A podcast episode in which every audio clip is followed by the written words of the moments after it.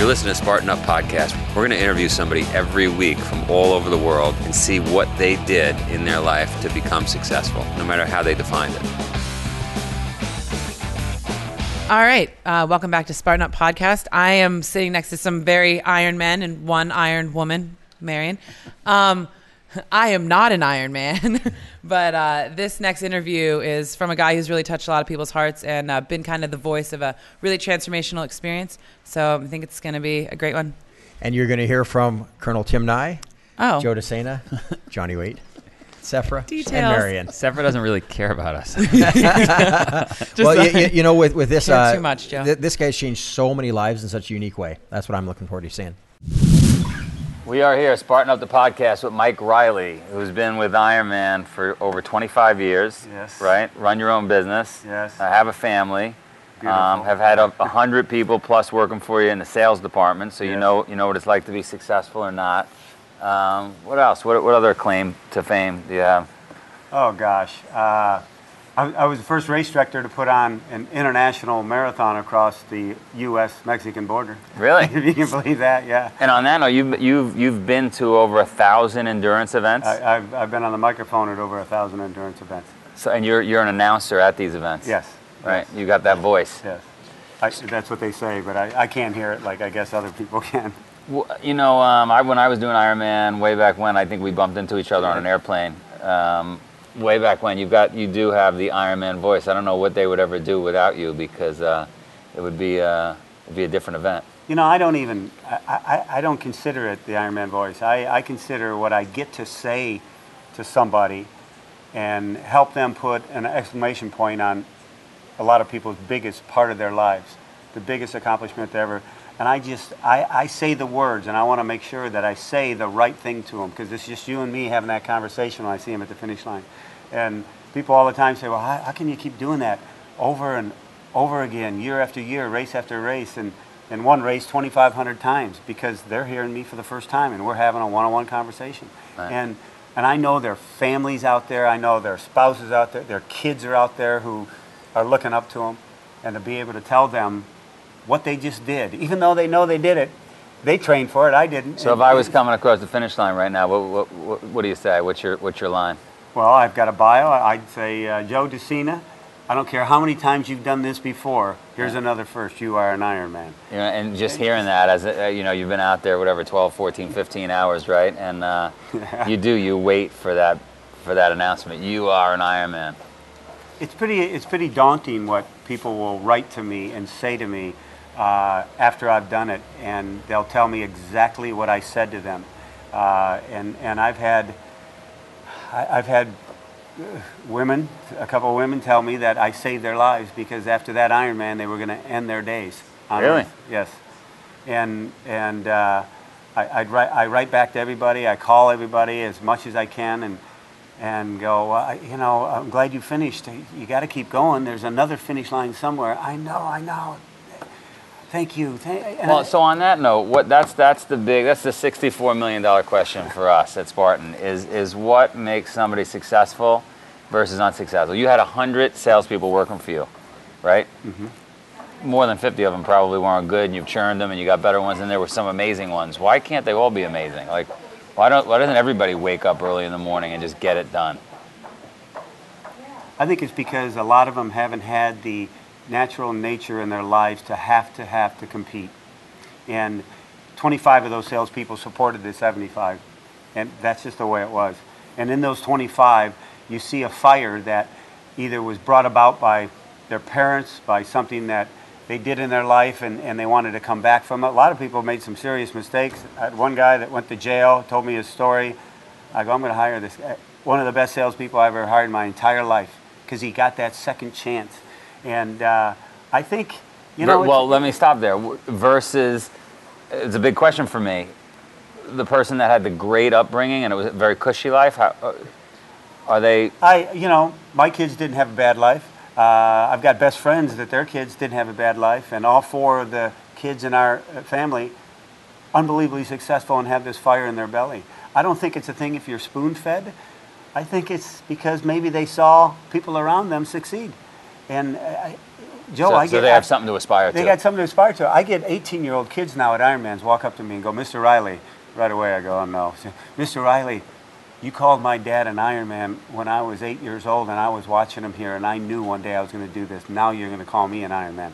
And I'm thinking that's the biggest thrill in life for that father to know that it was you. his yeah, kid, yeah, yeah. you know, I helped dad in, and he heard it, and he wants to hear the same thing. So I think a lot of it has to do with with environment, but the good ones create their own environment. They create a positive environment, and What um, some just don't. Yeah. So what? What? what you know? How does that guy get out of jail and become successful? What? What tip? What lesson can can four million Spartans out there learn to just turn the switch on and just get it done in life? I, I think the biggest lesson is you you aren't a failure if you make a mistake. You're a failure if you don't improve that mistake. You're a failure if you don't go on and try to do it again. I think so many people get pushed once, and that's kind of the end of it. They get pushed twice and three times, that's the end of it. A great salesman gets told no eight out of ten times, and those no's can be pretty aggressive. You're going, Like never call me again. You're an idiot. I don't want to get on this phone again. I don't want to go out for that run again. I, I was crap last time. My time was bad, whatever. And you start talking to yourself that way, that's kind of okay. But then get your ass back out and do it again and watch what happens. Right. It comes around. It just naturally comes around. It is amazing to me um, on Wall Street when I was running the business there that um, you really didn't have to be great. You just didn't have to. You just couldn't quit. If you didn't quit, you were you were in an environment where you can make money, like on your sales desk, right? You just got to keep at it, and eventually it just works. You know, it's almost like the old adage of, hey, dude, just show up. Yeah, right. the consistent guy, you know, that guy that goes to the plate and he has that same routine before he hits that ball, and all of a sudden he's the better hitter in the league, and and that guy that gets to work at, you know, an hour, hour and a half before everybody else does, and gets that day set up and ready to go, and the other buddy comes in and they're behind. He doesn't look at himself as ahead of these guys, but they're behind, and and just showing up and, and putting in the extra time and effort and working smart. You know, I'm, I- I'm not an adage of, oh, you know, you better be in here 13 hours today. Man, if a guy was in there six hours and he's producing like I can't believe, I go, you got to find out how he's doing it. Because he's working out the other three hours or going home with the family and, and he's making twice you are. So Something's wrong. something's wrong. Right. And, and you know, By the way, it's little things, isn't it? It's not No. like he's not a rocket scientist, No. the guy working six hours and killing it. He's doing, he might be showing up a little earlier. He might be making one extra phone call, right? Mm-hmm. Maybe he smiles while he calls. I had one guy, and I, I did it years back, had a mirror right in front on the call. You get on the call, and he just right look in the mirror and, hey, Mr. Smith, how's today going? And he'd see himself. I go, you you like doing that? He goes, yeah, because I'm figuring he's seeing my expression. He's feeling my expression. If I see, if I'm like this, he knows it. Uh, You know, the, the passion can come through a, a, a phone. Yeah, right. Just like it does face to face. So it is. It's those little things that keep piling up into this mountain of, of strength. Yeah, yeah, I agree with that. I um, before Wall Street, I cleaned swimming pools, and um, I was very young, and I thought, why am I getting, why am I stealing customers from guys that have been in business 30 years? And I thought, just because I'm taking the extra step, I'm, I'm cleaning their lawn furniture and, and stuff while I'm there cleaning their pool. The other guy's not doing that. Like No. one extra step. You know, I had two older brothers that worked in uh, a bowling alley in our hometown back in, in Ohio. And back in their day, they would set pins. Uh, I became- physically go down and yeah, put the pins and up. I got in high school in the automatic machine, and, you, and they told me, you're going to work at the bowling alley. And they, they were both left the house because they're 10 years old. I go, I'm not working at that. You- You're working at the alley. And I couldn't understand why they pushed me. So doggone it, I did. Friday and Saturday nights during high school, I couldn't go out. For a buck 25 an hour, I was working at a bowling alley. And uh, I found out why. I was back there by myself working the machines, and once I got it going, it was my first time in my life I had control over something. And I go, I want to do this the best I can. This is mine. This, this is. I'm not going to let my brothers down, and but most of all, I'm not going to let myself down. That's when I first realized. But then nobody was twisting you. Nobody was saying, "Hey, you're no. not." And you they just, just you- said you're going to go work there. but you, but you had it in you to, to do a better job and to own it and to. I didn't want somebody to say, I didn't want somebody to say I didn't do a good job. Yeah, right. I didn't want, you know, I wrestled in high school and college, and you know, There you go. That's I- I that got- is the answer. Wrestling. That's the answer. I, I got beat more than I won. But That's I, okay. But I, I'm so proud of. I'm more proud of those workouts and those practices for three, three and a half hours where you're actually. I can remember a couple practices crawling out of the room to get to the shower room, and go, I'm never doing this again. Next day, you're, you know, you're, Get doing back it. in there, You're yeah. back in there, and and uh, it just, even though you lose, you go, okay, I lost, and people will be moping around. My dad would say, God, you lost. And, and a couple of times, because my brother was an All-American, I wasn't. So, well, Pat did it this way. Well, I'm not Pat. I'm me. I guess I'm not going to win as much as he does, but, and I didn't know at the time. Maybe I learned a little more than he did. Let, let's take uh, a two minute break, but I want to get back to wrestling Sure. because um, I, got some, I got some good wrestling stories for you. Okay. See you in a minute. I hope you're not sitting still while you listen. If you are, you better get a burpee break in. So, uh, first of all, I had no idea you were a wrestler. Um, do you think it's as simple as that? Maybe we got to get everybody on the planet at a certain age to get a singlet and have to wrestle? There's something about a mano a mano. There's something about uh, going at it with an, another guy. It's just you and him just- in, in, on the mat. just you and him. I mean, there's no faking it. There's no hiding. There's no excuses can be made because there's a winner and there's a loser. You could lose. I, I remember losing matches eight to nine, and it was the best match I ever had in my life. But at the end, I go, "Oh my God, that's right. He escaped me last." It was. I, I walked away. I didn't consider myself a loser. Right. Uh, and You, maybe you thought that- to yourself, hey, I, I got to fix that one thing. I got to do, you know, Right. I let him go. I, I got too tired. He put in more miles than me, and you know that's where I got my running background. And oh my God, I just love putting in.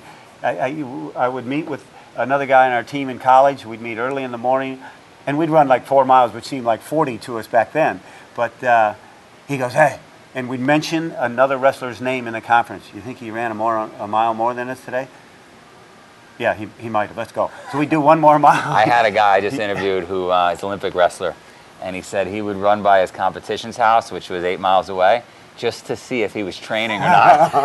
and if, if the light was on, he'd run further. He said, It just, just Yeah. it is that. You're Yeah. right because it, it's uh, they're going to do some little thing that all of a sudden beats you, and you go, what, what, what did he do? Yeah. Uh, and competition drives. Competition drives it, Right, right? right. Whether you're compete, we probably guys like you or me, we compete with ourselves. Yeah, I don't. I don't you, we do. I mean, Right. I, I I tell people if I give a motivational speech, you know what? You're out of school now. You're done with mom and dad and everybody else, and there's a guy talking to you every day that is more powerful than than almost the Lord above, and that's you. And if you don't listen to him, then you're screwed. Yeah, right. And I, every day, I, you know, did I, did I do that right? Did I make the right decision? Did I, you know? But keep asking yourself because. We, we interviewed a, a gentleman who said um, he started to succeed once he realized that every day when he woke up, he was going to face uh, adversity. Like we all face it, right? Whether you're a writer or a wrestler or whatever, you're going to face resistance. It's going to be difficult. And once you accept that, then it's like, all right, here we go. Get my suit and tie on for resistance. And, and you just got to get through it it, is. That's right? what it is. You know, I heard long ago. As a matter of fact, it was here in San Diego. I just moved here from Ohio, and uh, went to this class. My brother was into Toastmasters and public speaking, and I got into it because he got me into it, and I loved it. And one guy gave a speech. He goes, "You know, at the end of the day, if you live by the adage, you're the cause of your own experience. It's good." And and afterwards, guys would go, "You know what? You're not. What if a guy came up and hit you from behind in a car?" He goes, "Sure, there are things that, but." Truly, by nature, you're the cause of your own experience. Yeah. So Once you accept that. once you accept it, the other things go away. The Yeah. things that count stay with you. I did. I just interviewed a happiness uh, professor at Cornell. How do you And- become? I don't know how you become a happiness professor, but he said this That is, is inter- this is interesting. They did studies, and and you can go out and buy a really nice watch or a ring or this or that. Invariably, people are upset after they make those purchases. Ah, I didn't really need it. But when you buy an experience, like you just talked about, you never regret those. no. I think the experiential part of their of people's lives uh, last with them, and the best part about that is, unlike buying a car or a ring, it permeates to somebody else. It goes to somebody. Somebody else sees it. And I tell Ironman athletes at the award ceremony, I go, you guys, you know what? You're leaders in your community. You're leaders in your family. Now just go out. You're going to go out naturally and make the world a better place to live in. As hokey as it sounds and as big picture as it sounds, it's true. They go out And and, influence- they create yeah. great families, Yeah. friendships, businesses. You know, they're the. I, I, the greatest story, Joe, was when Active went public in 2011. We're on the, the Wall Street floor, suits and ties. You know, you're looking around, uh, you're intimidated. You go, whoa, these dudes. I mean, it's just an intimidating. You know, you Sure, yeah, yeah. And all of a sudden, I hear. Mike Reilly, Mike Reilly, this dude running at me in the group From the floor of the with a three-piece suit on, the whole time. And he comes up, high five, dude. You called me an Iron Man at Lake Placid. It was the greatest day of my life. And, I'm, oh, and everybody's like real quiet. And I go, so what's your name? He told me his name. So what do you do here? I'm the executive vice president of the exchange. Anytime you want to come down, just let me know. He turned around, he walked away. I'm going, oh my god. And Right, right. The connection that- the yeah. experience breaks down people to be Regular. the guy next door. That's right. Regular guy next door. So, so tell me about this uh, wrestling coach that's nearby here in San Diego. Oh, Wayne Branstetter, you know, I've uh, met him once in the past. He built a program at Poway High School here in Southern California, uh, in San Diego, that uh, he starts them young. He starts them, you know, first, second grade, brings them up through the ranks. And uh, his, his, he, tells, he tells all his athletes, just stick with it, and I'll make you a champion. You'll be a champion when you leave this program. And he's not talking about a wrestling champion. He, ne- he always talks about life and going on. His, his network of ex wrestlers out in the world are an amazing group of young men. And uh, sure, he's had state champions, he's won state championships and everything, but everyone you talk to, and there was just an article in the paper a couple weeks ago, they come back and go, he taught me how to succeed in life, and I didn't know it until I got out here in life. And I want, I want to definitely talk to him. he yeah. is he is a What, dynamic. what would what- if you had to boil it down, three things? What, what is it? I mean, obviously hard work. I think hard work. I think uh, commitment to when you start something, Finish it. finish, finish it. And you know what? Timelines are always something people throw at us. If you create your own timeline, you miss it. All right, you missed it.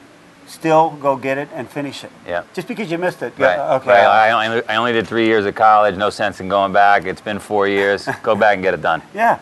Right. I mean, uh, you, you read those stories all the time, people doing that. So, and, and you know, it's, it, it, it- it's pretty simple. I- I, don't break things down to where I like, oh my God, I can't figure this out.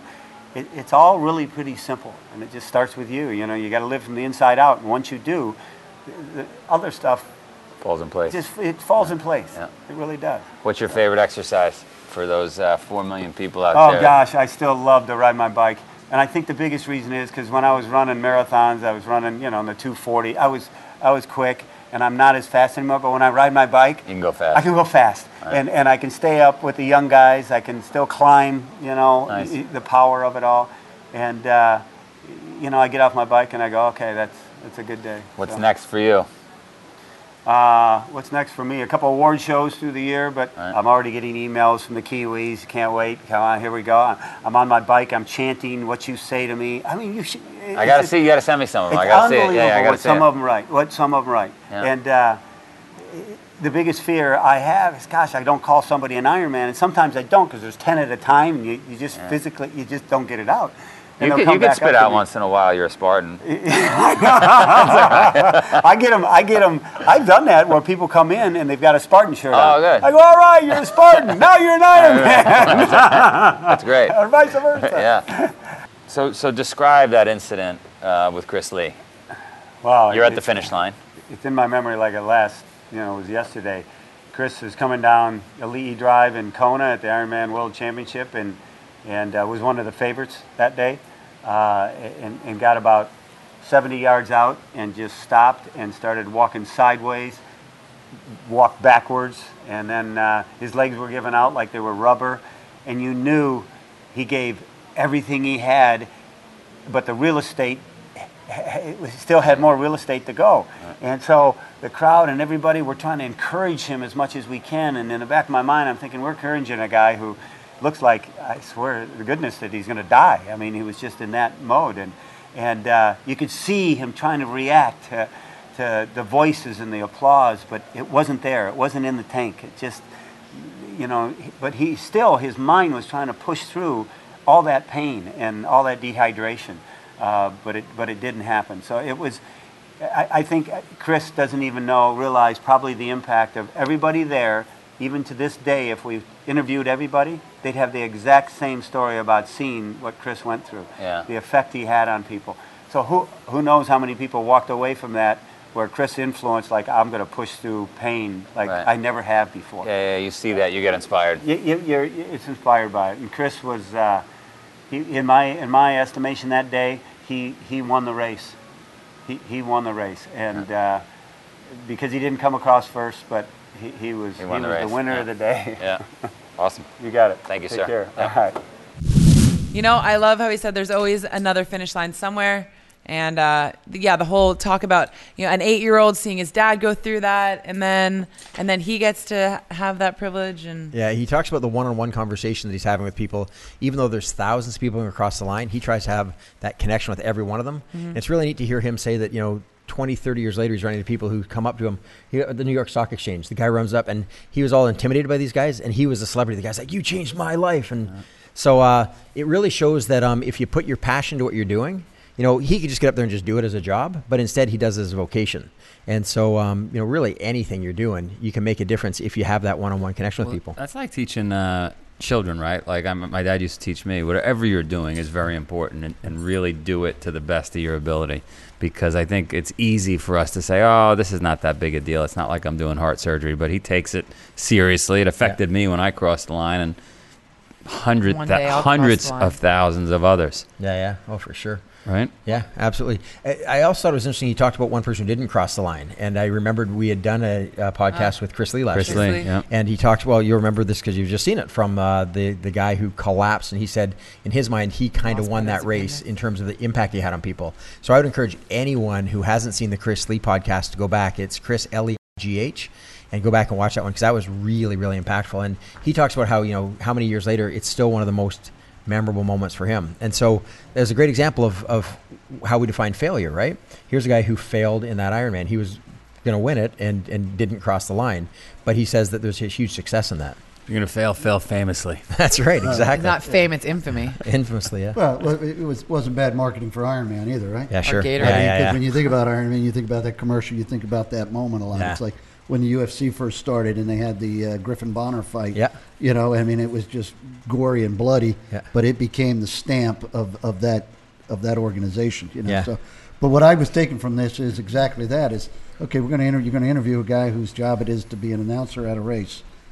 But everything you've just said, you know, how he personalized it and how he made it a professional thing and then how, how it's kind of grown from there. But the things he talked about remaining positive and, Yeah. and continuing to, to try. You know, we've heard all these things before, but what I hadn't heard before was the uh, when he was talking about the salesman with the mirror Yeah. on his desk and looking into the mirror so that he would remain positive. So even though the person on the phone couldn't see his face, he could see his face, and that, that he would transfer that kind of energy, if you would. I- I think I he- think that's, I- an, that's, that's kind of a cool. I think you Trick. hear it. I think you hear when somebody's happy and, and Yeah. smiling. You, you hear it. Yeah. I yeah, think, uh, But absolutely. yeah, but he wanted he wanted that feedback to know that he was. You know, Yeah. so Yeah. it's. I also I also like something that you mentioned, Joe. You said um, when you were growing up and you did business, you would go one step farther. You would clean the lawn pad. You like let, you know, like you say, anything you do is worth being done well. And when I was running with your boys, when we were at um, what's the one in Boston? the Marathon? Boston Marathon. No, no, no, no, the Spartan race in Boston. Oh, Uh, Fenway. Fenway. Okay, so we're at Fenway, How much was and the we've gone. We his boys who, who you know we've gone and we ran the course like five times, and even after they were done, they climbed up on the finish line, right? And they were high fiving people as they came across because you guys are at so many races, but for each of those people who are getting that first Spartan medal, crossing that finish line, it's such a big deal. And your boys were like. Just high fiving everyone. I think it, meant, it means so much to people to really celebrate their accomplishments because it's really quite a feat for a lot Yeah. of people. You know, I mean, the baseline we're around sometimes. Well, and a lot of races, a lot of races, um, and certainly in the military, you come across there is nobody there at the finish line. There's yeah, nothing. yeah. Just a piece Yeah, of cold pizza and Right? Well, and that's that's something the that problem a lot of veterans that- are that- having. That's something that's really mattered to me with Spartan Race. And uh, when I first started working with you guys, it was really clear to me that we want to make sure the last racer had the same experience as the first racer. Yeah. And you know, when when that last racer crosses the line and the tents are down and the fire's gone out and uh, and everyone's going home, and we've made sure that that last racer comes across and the fire's still going and the music's still going and they can still go and buy a sweatshirt or whatever whatever they want to do. Yeah. So they don't they don't feel and that you know that person who crosses last and same with the Ironman, same with any race, has actually worked harder than the winner to get without, there. without a doubt. And they're the most inspiring people at our races. So um, Uh, and you know the great thing too is a lot of those people who may not have even done a Spartan race yet are watching the podcast, and now they're going to come out and do one. So we promise you that at the finish line, we will say you are a Spartan. Yeah. So, and the good news is, it sounds like my kids have a future in announcing. Absolutely. Or Absolutely. encouragement 'Cause I- and 'cause I- I don't know inspiration. bananas. I'm glad because I was worried about them. Find show notes, video, and audio from this episode at spartanuppodcast.com backslash 057. Thank you for listening to another epic story of success. Follow us on Twitter at SpartanUpPod. The Spartan Up Podcast is brought to you by Spartan. To find a race near you, visit spartan.com.